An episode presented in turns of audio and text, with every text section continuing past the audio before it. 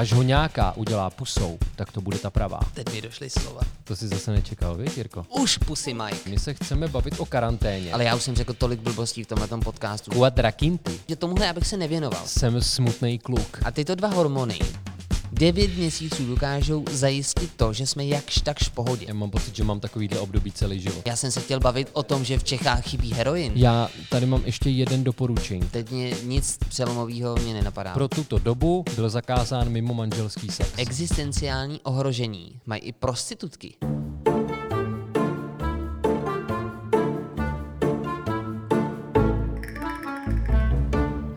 U, u, u, uši, pu, pu, pu, pu, pu, pu, uši, pu, pu, pu, pu, pu, pu, pu, pu, pu, pusy, pusy, pusy, pusy, uši, uši, pusy, Mike. Hm? To si zase nečekal, víš, Jirko? Já se zatím napiju kafíčka a ty mi můžeš vyprávět o tom, jak jsi konsternovaný. Teď mi došly slova. Když jsi začal u, u, u, u, u, u, u, tak jsem si říkal, co z toho bude. Tam bylo jako chvilku, ne už, ale už. Aha. Už, říkal, už, už, už, už, už, pusy, už. Mike. Už pusy. Ty jo, to, ale to by byl hodně dlouhý dojezd, nebo hodně dlouhý vyvrcholování. Ne, že bych to neznal. To by naši diváci měli vědět, že udělat mě pusou, to je teda, to nezvládne jen tak někdo. Ale a to náš mus- kamarád Chmelda, který nás taky poslouchá, tak ten mi kdysi vyprávěl, Ano, že až ano. ho nějaká udělá pusou, tak to bude ta pravá. Přesně tak, že tu si vezme. On Mimochodem, pak ale nějakou on- on- objevil ano, a on se, on nestalo Se, se to, nevzali se. počkej, já tak to nevím, tenhle ten příběh neznám, ale vím, že se oženil. Chmelda je ženatý.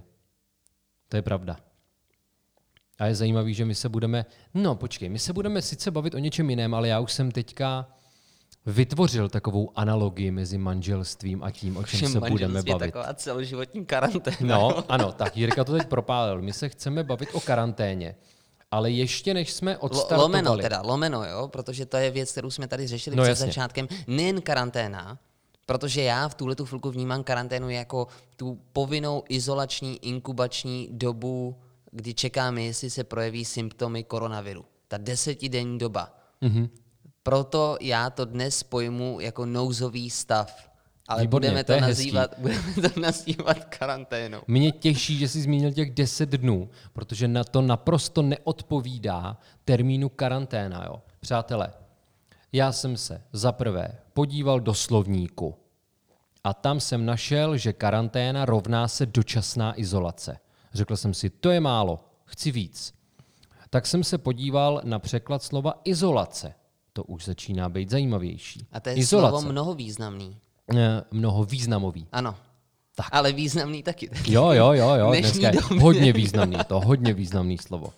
A slovo izolace rovná se oddělení, odloučení, osamocení a teď pozor, zamezení pronikání a potom opatření proti pronikání. Izolace je opatření proti pronikání. Ty čekáš, jestli se tohle dvojsmyslu chytím. Nebo No, protože překvapivě na to jsi tady odborník ty? Vůbec nevím, na co teď narážíš, ale já jsem chtěl zmínit jednu věc. Promiň, já se teď vracím, ale na tohle navážím. Vrať se, nebo já se Navážeme taky budu vracet. Dobře, totiž. když jsme zase, nebo když ty si uvedl náš podcast tak, jako to děláš téměř v každém díle, tak jsem si vzpomněl, že náš nejmenovaný kamarád, o kterém tady velmi často mluvíme, Mhm. tak sdílel náš poslední díl, který, který se jmenoval Abigail, Mhm. ne krokodýlí řeka, a ještě předtím hodnoty, hodnoty, a ne Abigail, a a ne ne, Abigail, ano. ano. krokodýlí řeka. Uh. A on to nazval náš podcast jako UPMko. Myslím, že ně, něco takového tam Mhm. vytvořil. Já to taky občas označuji jako UPMko. UPM. UPM? Hm? Víš? Protože my jsme uši, Já vím. pusy, Mike. A, a je to dobrý? UPM. Mně to připadá dobrý. UPM. Poslouchám UPMko. To zní jako název UPMko. nějaký drogy. To se mi líbí. Lidi si to můžou Ujíždím, střílet. ujíždím na UPM. Ano, jedu si UPMko. Až budeme dělat trička, nebo trenýrky, nebo tanga, tak tam tohle může být. Ano. Mě by zajímalo, kam jako na ty tanga dáme to UPMko. To vymyslí nějaký designer. OK. Ale prosím tě, abych se ještě vrátil k tomu termínu karanténa, jo? jenom abych hm, ukázal, že jsem se opravdu připravoval. Ono totiž karanténa pochází z latinského quadraquinti, což znamená 40. A Mně se líbí, jak jsi to procítil. Ještě, Jo, jo, jo, ještě jednou to řekni, prosím. quadraquinti, Ano. to je, to, mi, to, je, to je jak z hanebných panchartů, vole. Margarety, ano, ano. Dominik de Coco, Dominik de no, nový, Coco. nový druh pici. Gorlámy. No a ona totiž ve 14. století byla jakási morová epidemie a ta původně trvala 30 dnů, což se řekne Trentino. Ale, Trentino, vážně, Trentino, to je Trentino, Quentin Trentino. A z těch 30 dnů se to posunulo na těch 40, což je quadra quinti. Takže by, proto jsem říkal, že je zajímavý, když jsi mluvil o desetidenní karanténě, protože karanténa by měla trvat těch 40 dnů. Vychází to z té čtyřicítky. A údajně po 40 si člověk začne teprve opravdu užívat sex, jsem slyšel. Od koho? Četl, četl, četl jsem to. Na novinkách. Kdysi, dávno. Já vím, že tam je taková zajímavost, protože jsem v letošním roce jsme organizovali festival Dny vědy a techniky a symbolem, grafickým symbolem tohoto festivalu se staly různý matematický vzorce. A jeden vzorec byl, a teď doufám, že neřeknu blbost, protože já z toho ale já už jsem řekl tolik blbostí v tomhle podcastu, že vlastně tohle to zanikne. Ale A tak podle jsi mě, bakalář humanistiky, Ano. takže si můžeš dovolit Od- ode mě se očekává. píčovinu. Můžeš si dovolit spíčit něco očekává. matematického. Pozor, pozor, ale zase většina, většina matematiků byli i filozofové. No, ano, ale ty jsi studoval humanistiku, ne filozofii. Já jsem, já jsem jenom chtěl být přesnej.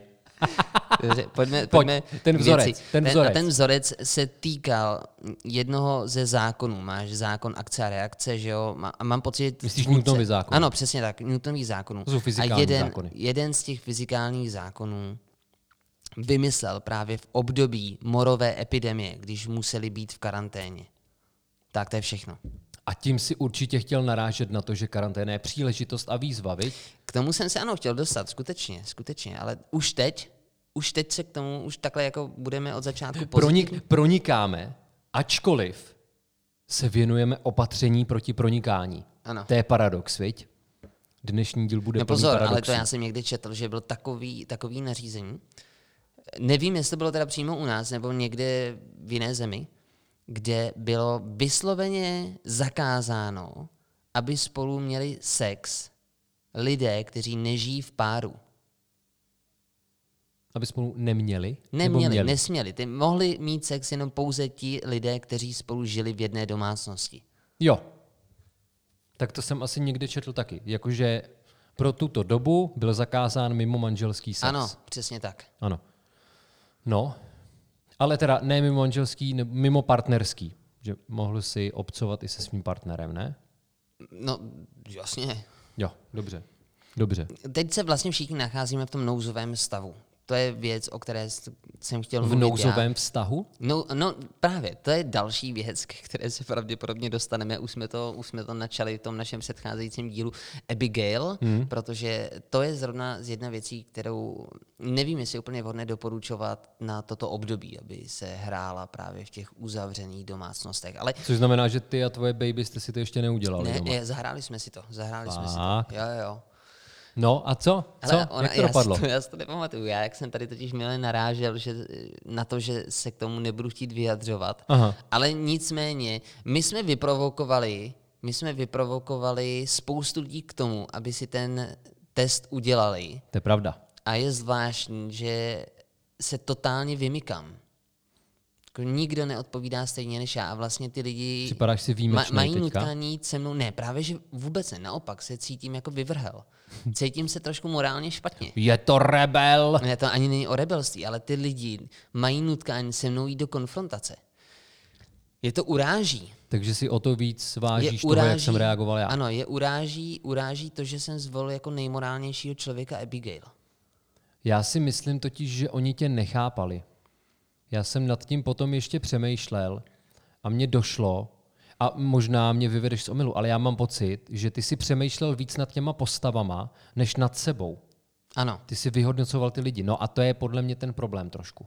E, Sice si nám o svý morálce něco řekl, Nepoužil ale- jsem jako spíš empatii? Ano, ano, já jsem rád, že používáš slovo empatie, protože ona empatie je mocná zbraň a mocná čarodějka, ale pozor, jo. Pak, když někdo chce být skutečně empatický, tak musí ovládat dvě poloviny té empatie. A ty si tady použil jenom tu jednu a v tom je to nebezpečí, protože ty se doká- my se dokážeme, my empatičtí lidé se dokážeme napojit na druhé lidi a dokážeme líp vyhodnotit, jak se cítí. Ale druhá polovina, ta vlastně ještě důležitější než ta první, je zeptat se těch lidí, jestli to tak doopravdy je, protože hrozně moc lidí skončí v té první polovině a řeknou, no ty vole, on je nasranej. Ani nemusí být, ale my si řekneme, on je nasranej, takže bla, bla, bla. A tím to vlastně skurvíme. Víš, že empatie je i o tom, ale já že jsem se musíš tady těch zeptat lidí nemohl. No právě. Tak myslíš, že jsem použil chybnou metodu? Jo. Ale já jsem rád, že to takhle dopadlo, protože aspoň to bylo pestrý. To mi připadá já dobrý. Si, ale stejně si zatím pořád stojím. To ti gratuluju. Ne, já- Fakt. eh, vlastně, hele, nebudeme se tomu teď věnovat, protože zase, na, teď jsme trhli úplně nový rekord v našem úvodu. My se bavíme úplně o čem jiným, než o čem jsme To si nemyslím, kámo. Já si myslím, že to spolu souvisí. Je pravda. My jsme všichni v tom nouzovém stavu či Ano. karanténě a ty si nám teď popisoval, jak si to trávil. Ty jsi to udělal se svojí přítelkyní, což zní velmi divně. Bavíme se o tom testu. A hlavně dochází Ale v možná těch, jste si udělali v těch něco jiného. domácnostech často právě k takovýmto konfrontacím. Jak často? Ne, dobrý, No, promiň, já jsem já to jsem teď slyšel. mluvil. Hele, já jsem slyšel třeba příběh, Já, že v té já první, o první, kozách, ty o voze. hele, první období nouzového stavu. Mhm. A byl, to, já to mám z druhé ruky, možná ze třetí, ale skutečně tomu tak bylo, akorát ti nedokážu říct detaily, protože to jsou věci, které já úplně tolik neregistruju. Ale teď jsem si to vybavil. Byl nějaký pár, kluk a holka, mladý, myslím si, že v našem věku, že to byli vrstevníci, ale fakt nevím, o koho se jednalo, protože mi to vyprávěl můj známý. A ten říkal, že oni se měli brát v tu dobu. A jenom díky tomu, a vlastně, že museli odložit svatbu, Mhm. a oni vzhledem k tomu, že poprvé zažili období, kdy spolu museli trávit téměř veškerý svůj čas, tak se poznali a k svatbě nedošlo a rozešli se. To je zajímavé. No, a to je právě ta konfrontace. Konfrontace nejen se sebou samým, ale i s těmi partnery. To je mož, taková zvláštní příležitost tady tohle období. V dnešní době hele, se neustále mluví o tom, kolik máme denně nakažených, jaký to má dopady, jak jsou na tom špatně, špatně nemocnice, jak dovršujeme těch eh, horních limitů. Bavíme se o důsledcích. Čemuž samozřejmě nemusíš věřit, pokud se věnuješ i alternativním médiím. Ano. Například. Já nevím, já je Takový nesleduju, Sputnik ale třeba. jeden můj známý určitě, Sputnik, Pozor, já Aeronet, jsem, vzpomínáš si, že, že jsem ze Sputniku jednou čerpal pro náš jo, podcast. jo, jo, jo, to, to víš, že si to pamatuju. Ale já jsem tím chtěl říct, že tomuhle já bych se nevěnoval. Já bych to nechal úplně bejt. Za prvý si myslím, že ani jeden z nás si v tomhle zrovna nehoví. Ne, Myslíš, nejsme odborníci. kámo? Ty si v tom hovíš, ty jako sleduješ denně, děláš si doma statistiku. To ne, a říkáš, ale- tak dneska to bylo o tisícovku víc. Jsem smutný kluk. Jsem pesimista, nihilista a sebedestruktivní eh, suicidalista. Hele, já jsem se na to dneska taky připravil a říkal jsem si, že tahle ta informace by se ti mohla líbit, protože jsi vystudovaný psycholog. Ne, já Nepočítej, jsem, tak- kámo, já jsem vystudovaný učitel psychologie. Chápeš? dobře, tak je, kdo umí, jak to umí, teda? kdo Můžu- neumí, učí, a můžu kdo neumí učit, učitel učí psychologie. Psycholog nemůžu Jo. používat. Ří, říkej o mně, že jsem vystudovaný učitel. Si, dobře, tak ale obor Čeština, psychologie. čeština, psychologie. A já jsem se dočetl, že ty dopady, nejen teda ty ekonomické, ale duševní dopady na naše, na naše duševní zdraví se projeví až po roce. Nebo ne, ne, ne teda u každého, ale že teď žijeme v nějakém teda tom nouzovém režimu, který má dopady na naše psychické zdraví. Mhm. A díky hormonům, a teď jsem si je vypsal, protože jsem si říkal, že by tě to mohlo zajímat, kortizol a ten druhý je složitý, dehydroepiadrosteron. Mhm. A tyto dva hormony 9 měsíců dokážou zajistit to, že jsme jakž takž v pohodě. A po těch devíti měsících, tedy téměř až roce, se začne projevovat ta paseka, která se v naší hlavě stala díky tomu, co se kolem nás odehrává. To je jak tsunami. No. Víš, že tam má pak ten zpětný ráz, A tam bylo je zmíněno, mnohdy ještě horší. bylo tam zmíněno, co třeba je aktuální, tak ve chvíli, kdy se dostaneme bez stresu, třeba, jak se dost často mlu- mluví o těch rodičích, kteří teď mají doma děti a měli by se s nimi učit, tak eh, ty rodiče většinou musí pak hodně pracovat, že starají se o domácnost, učí se s těma dětma a málo spí. A já jsem zjistil, že po čtyřech dnech nedostatečného spánku se tvoje mentální kapacita sníží o 40%. Slušné. Což teda vychází, že jeden den špatného spánku 10% dolů. A ještě pak může přijít spánková paralýza. Právě k tomu jsem si chtěl dobrat, protože jsem si říkal, že se ti na to musím zeptat. Že ty jsi měl období, možná ho pořád máš, to já nevím. Já mám že pocit, že mám ne, takovýhle období celý život. Ne dobře spal. No. A máš, Ale třeba, od té doby se mi nevrátila spánková paralýza. a máš pocit, že když se dobře vyspíš, že cítíš, že tvoje mentální kapacita je větší? Ne. Ne, nemáš to pocit? Už Já to, mám permanentně pocit, že mám mentální kapacitu jako akvarijní rybička. Mhm. Já si připadám permanentně vyčerpaný.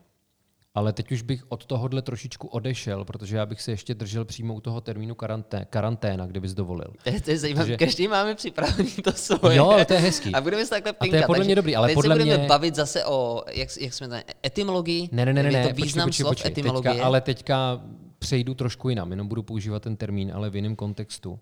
A chtěl jsem říct, že i když si každý pojedeme svojí, tak to bude mít jistě konvergentní tendenci, což znamená, že se na konci protneme a vznikne A aby jedno. nevznikla nějaká Bude divergence spíš. konsenzus.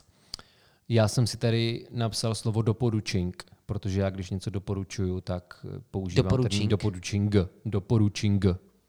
Jsem si vytvořil takovýhle slovko. Dej mi příklad věty. Mám tady pro vás jeden doporučink. OK. Tak, protože já miluju seriál Červený trpaslík a tak jsem chtěl našim posluchačům doporučit, pakliže s Červeným trpaslíkem ještě nikdy nepřišli do styku, tak on existuje přímo díl Karanténa, který je fakt dobrý a tím ten doporučink končí. Ale u Červený trpaslíka bych ještě chvilku zůstal a já mám pocit, že už jsem to kdysi zmiňoval v díle o seriálech a podobně, ale ono je to stále na stole vzhledem ke kompetentnosti naší vlády a podobně. Protože mě Červený trpaslík připadá jako geniální seriál právě v tom, jak ty hrdinové žijou v permanentní izolaci. Oni mají ten nouzový stav vlastně pořád, protože jsou uvěznění v tom korábu a plujou vesmírem. Ale když si to vezmeš kolem a kolem, tak my jsme na tom úplně stejně. My jsme na tom našem kusu šutru, který mu říkáme planeta Země a jsme tady prostě uvěznění. Jenom máme pocit, že máme přehršel možností a ty nám teďka byly zredukovaný. Ale jinak má, mám pocit, že život není nic jiného, než snaha se zabavit. Víš, že my pořád potřebujeme vnímat nějaký podněty a pořád potřebujeme něco dělat. Člověk v sobě má jakýsi zdroj energie, který potřebuje být ukojený. A já mám pocit, že ten, že ten nouzový stav, že ta karanténa nás v tom jenom utvrzuje. Že se zmenšil ten rádius, ve kterém se můžeme pohybovat, což je samozřejmě smutný, protože teďka nemůžeme jet jen tak někam na výlet, pokud neřekneme, že nejedeme do práce a podobně. Nemůžeme sedět v oblíbených kavárnách, ale můžeme si to kafe dělat doma. Jde jenom o to se zabavit. A tak jsem si říkal právě, skrze tohle jsem došel k tomu, že bychom mohli dát našim posluchačům trošku špetičku, naděje a povědět jim o tom, jak se s tou karanténou, s tím nouzovým stavem vypořádáváme my, UPMko. Úplně. Co děláme, aby jsme byli healthy, neboli zdraví s Y. OK. Eh, Je tedy nějaká otázka teď? Mě zajímá, co děláš, Jirko. Čemu já se já jsem tohle trošku čekal. v nouzovém stavu? Ale já jsem si uvědomil, že já si myslím, že jsem se tomu fakt dobře přizpůsobil. Nebo naopak, jsem se tomu nepřizpůsobil. To je teď otázka úhlu pohledu, protože já pořád se snažím chodit do kanceláře, nemám to zakázaný. Doma eh, se mi, ne, ne že úplně pracuje špatně, ale vzhledem k tomu, že tam trávíme čas s přítelkyní a a úplně nedokážeme, nedokážeme sladit ty naše noty, a, protože máme úplně jiný režimy. Víš, ona tím, že je z divadla, tak ona má jiný biorytmus než já, ten pracovní. Mhm. A tím pádem jako doma úplně to nedokážeme, nedokážeme tak nějak, jak si to říkal, dojít ke koncenzu. Mhm. Ale eh, mně se to vlastně než úplně netýká, ale ty jsi zmínil, že tady nemůžeme třeba chodit do kaváren, nemůžeme si jít zasportovat, nemůžeme jít do bazénu, nemůžeme No, tak zasportovat si teoreticky můžeš, Ano, ne? vlastně Běhat částečně třeba. jo, ale tak třeba do fitka nebo na, na stěnu To si ne. nezajdeš. Ale já se snažím, a pro mě je to důležitý, zanechat si nějaký režim. Já jsem si to uvědomil v posledních několika týdnech, že pro mě je fakt důležitý mít nějaký režim. Jako vědět, že vstávám v nějakou dobu a najít si nějaký ten stereotyp. To znamená, že já jsem si ho v tady tomhle stavu nouzovým snažil trošku mm, trošku přeprogramovat, ale pořád se ho tam snažím mít. Co si myslíš ty o tady těch stereotypech? Já to asi nemám.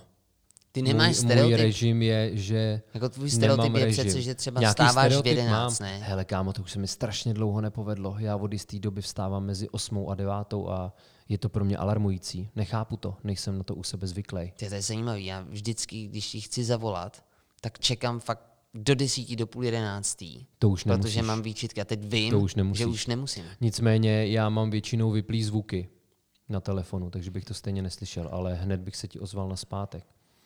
A já teda režim nemám, ale jediný, co jsem musel udělat, bylo přizpůsobit se dané situaci, takže svoji nerežimnost nadspat do nerežimnosti u sebe doma.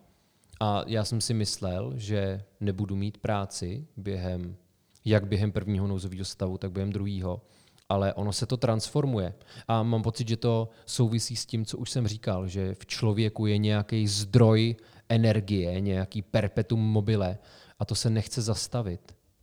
A možná by se skrze tohle dali lidi rozdělit do dvou kategorií.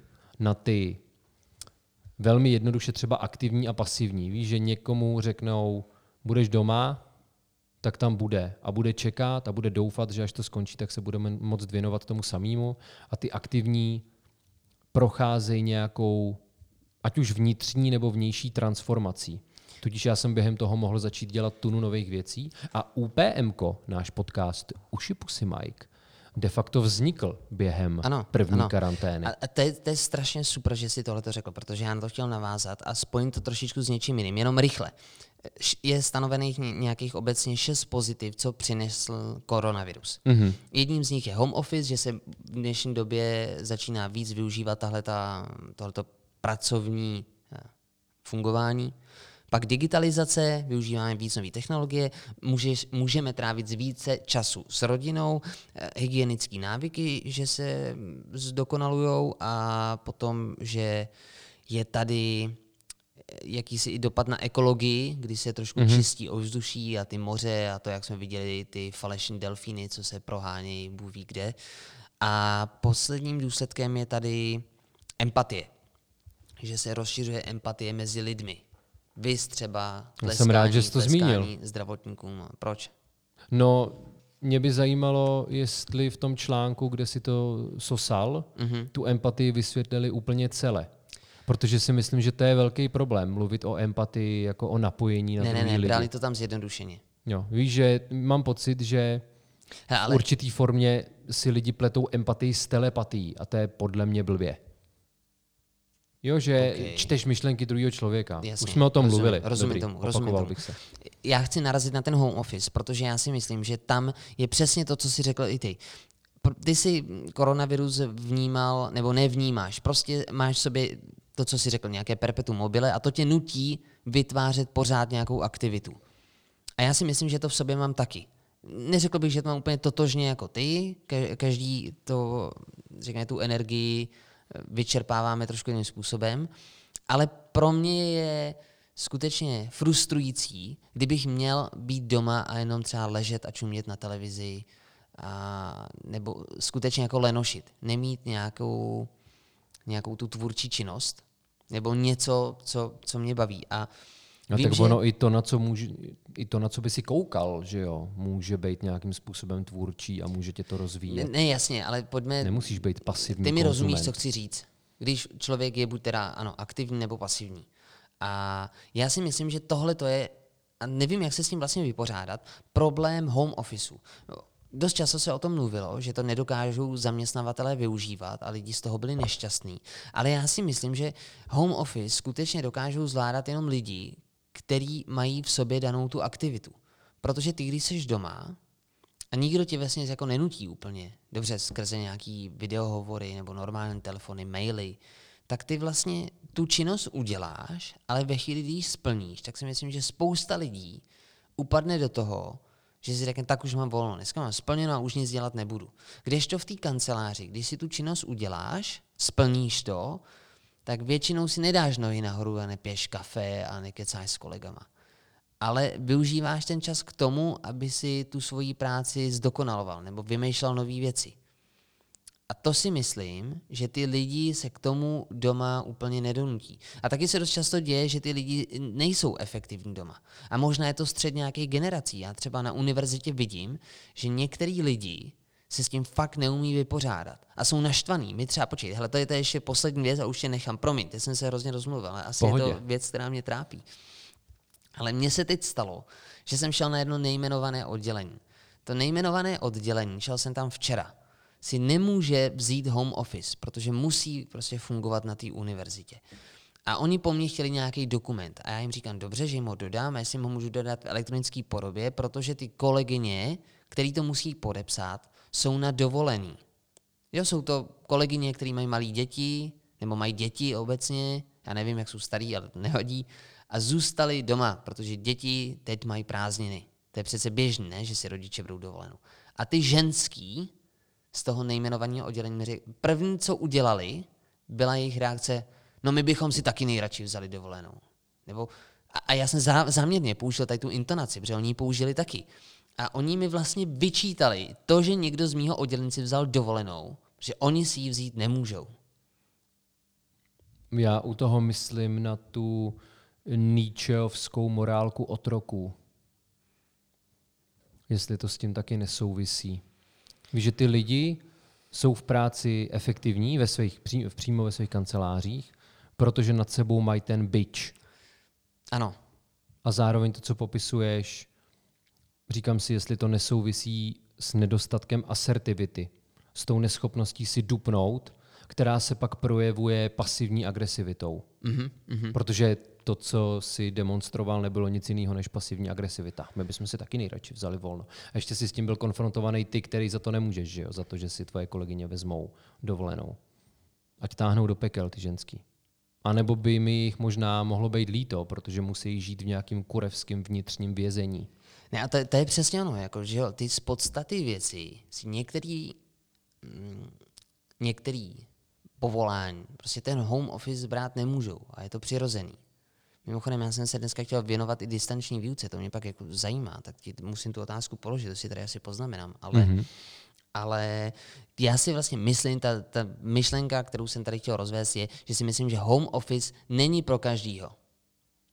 No to asi určitě ne. A teď jsem A to možná nemyslel to souvisí s tou morálkou otroku. Ano, ano. Protože ty pokud chceš, Já jsem aby... se o tomhle vůbec nechtěl bavit, ale to je zajímavý. To je v pořádku, Já jsem prostě se chtěl bavit o tom, že v Čechách chybí heroin. Jo? No jasně. Protože já jsem chtěl upozornit na to, že my se tady pořád bavíme že jo, o všech těch věcech, které jsou v médiích a já se nebudu opakovat, už jsem to dneska jednou říkal, ale nikdo neřekne, že v Čechách, díky tomu, že jsou uzavřené hranice, tak se sem dostává málo, málo heroinu. A díky tomu ty- Máro, takže jestli tomu Freud ve mně dobře rozumí, tak Mára Prchal sem nedodává dost heroinu. No, a u něj by to sedělo. U něj by to sedělo. On vypadá, že je sjetej. Že na Působí něčem trošku frčí. nafrčeně. Ano. A nikdo vlastně neřeší, že ti feťáci jsou v ohrožení. No, Počkej, a teď ono to může na jednu stranu znít, že si z toho dělám prdel. protože máme společného kamaráda, který tyhle věci sdílel. Jakože je to fakt smutný, že feťáci nemají svoji dávku. A já mám, já To protože já si nevím, na že to někdo Facebooku, sdílel. no, to já ti pak povím. Já si na Facebooku udržuju ničitele mé sociální bubliny. Mhm, Takže tam mám pár lidí, kteří jsou jiní. rozumím. Ne, a teď a pojďme to zkusit vzít vážně. On je to skutečně rizikový.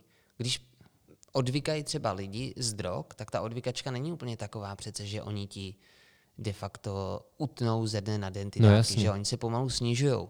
A rizika toho, že lidi budou mít absťák, si si myslím, že jsou větší, než ve chvíli, kdyby byli světý. Ale to je jedno. A pak další věc ještě, to byl zajímavý článek tohleto, že se tady zase zmíňují různý povolání, které přišli o tu svoji práci a nikdo, nikdo už eh, neřeší, že existenciální ohrožení mají i prostitutky, protože tady prostě nemají tu klientelu ze zahraničí. No, já si myslím, že existenciální ohrožení máme všichni. Ty si určitě chtěl říct existenční. Ne, pro ně to je i existenciální. Rozumím, rozumím. Já bych se ale ještě vrátil k tomu home officeu, jo. Přičemž, kde jaká prostitutka by teď klidně mohla mít home office, samozřejmě. Jen jsem chtěl říct, že pokud chce být někdo efektivní v tom home officeu, tak asi musí ovládat ten řád nebo dovednost řádu. Mm-hmm. Víš, že si to umí nastavit tak, aby udělal doma to samé, co v kanceláři. Mhm. A to by chtělo nějaký pořádný kouče, který to naučí. A disciplínu. Tak, pojďme se vrátit k těm tvým kurvám. Nebo už jsi s nima skončil?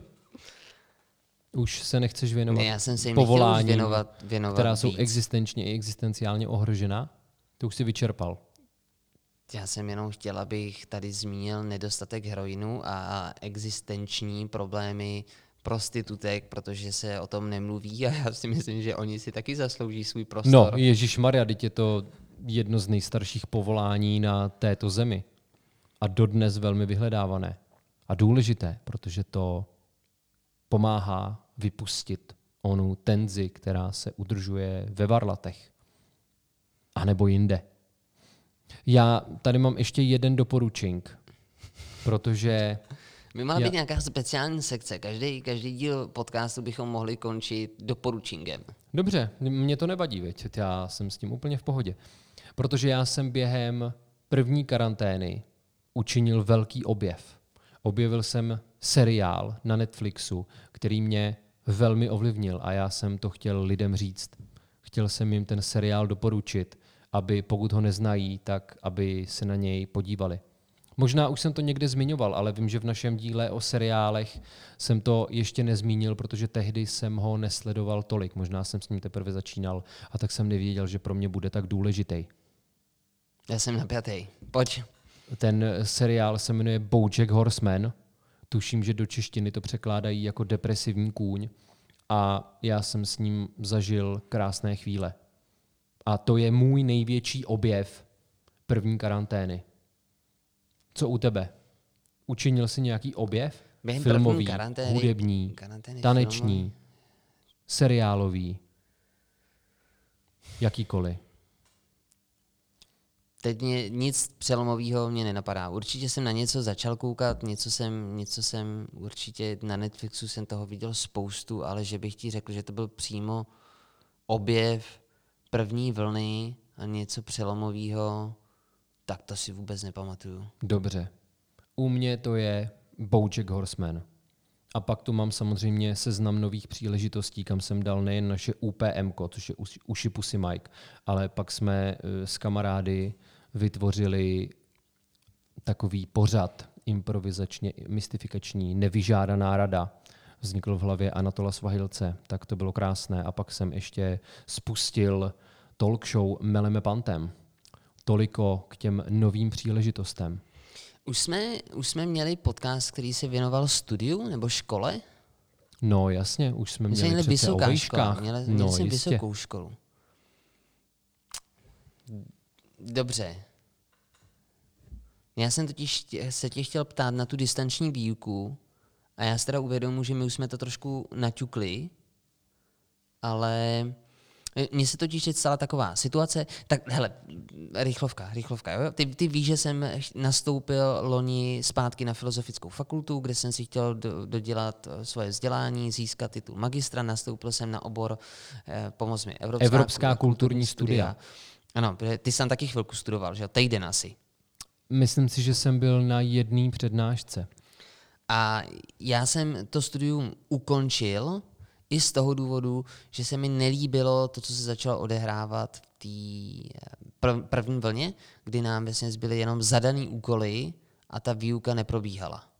A to mě štvalo, že najednou jsem měl jenom vypracovávat semestrální práce. A vadilo ti na tom to, že by to eventuálně bylo jenom na tobě, protože jsi líný prase? A nebo? Proč mi to vadilo? No, No, protože já jsem takový sociální typ. A mm, já se rád potkávám s lidmi, když to nejde normálně klasickou formou, tak aspoň online, ale ne takhle. Dobře, mě teď budu možná, možná těm lidem křivdit, ale je to i na poput toho, co jsem se dozvěděl od svých známý. Tam má dcerku, která chodí do čtvrtý třídy, myslím, a ona se mi svěřila s tím, že dostávají jenom úkoly, že nemají žádnou online výuku, tak jak se o tom všude mluví, ale že jim vždycky přijde jenom e-mail, tam je seznam cvičení, které mají udělat v učebnicích, co si mají přečíst, co mají udělat a tím to pro tu učitelku končí.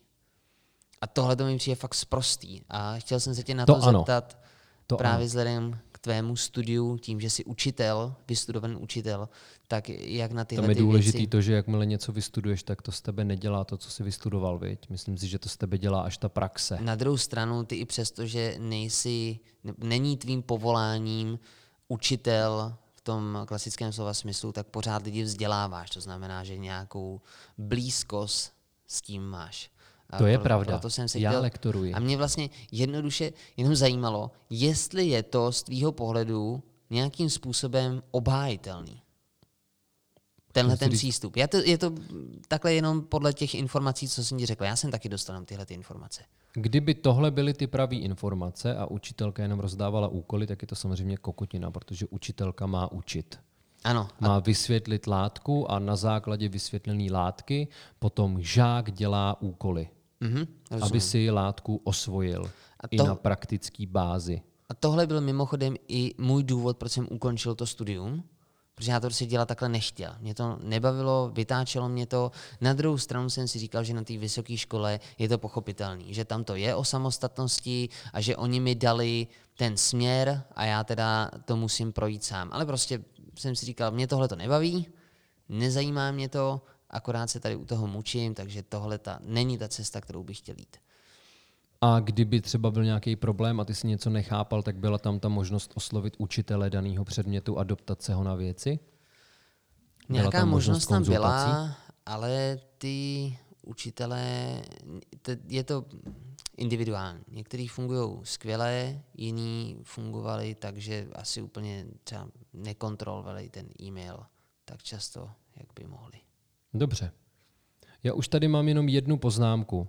Já jsem si tu udělal takovou dichotomii introverti versus extroverti, protože si myslím, že nouzový stav se dotýká mnohem Počkej, já více. tady řeknu aktualitu, jo? Ano. To je živý. Mě zavibrovaly hodinky Mhm. a ty hodinky mi napsali, ČT24 mi napsalo zprávu do Mhm. hodinek.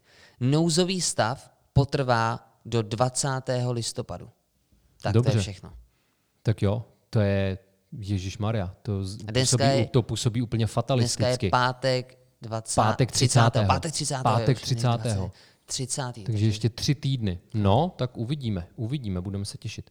Ale ty introverti a extroverti, jo, protože údajně extrovertů se to dotýká mnohem víc a u introvertů žádná změna téměř. A já jsem si u toho vzpomněl na jednu svoji starou známou, která mi říkala, že je pro ní naprostý standard, že, tře- že třeba dva až tři týdny nepřijde vůbec do kontaktu s člověkem. Dva až tři týdny. Vůbec. Jak to dělá? No, je velmi bezkontaktní a ne úplně komunikativní. A počítáme do toho i seriály, filmy, televizi, zprávy. S tím do styku přijde. S tím dostíku přijde. Bavíme se jenom o nějakém Jo, jo, sociálním aha, kontaktu. dobře, dobře. Ale to, To je je všechno? taková, jo. Já tady mám taky ještě Takže jednu. na základě toho možná, podle toho, jak to, a pokud jste si nikdy nedělali žádný temperamentový test, tak možná na základě tohohle přijdete na to, jestli jste spíš introvertní či extrovertní. Vy, naši drazí posluchači. My tady velmi často zmiňujeme jenom jednoho našeho věrného posluchače Mhm. A ten nám tedy teď napsal takovou slohovou práci na Které se Facebook. budeme věnovat právě v díle proto reakce na jsem, reakce. Jenom jsem chtěl říct, že očekávejte v blízké budoucnosti eh, rozebírání právě reakcí na podcast Uši Pusy Mike. Začíná se to pěkně hromadit, já se na to fakt těším.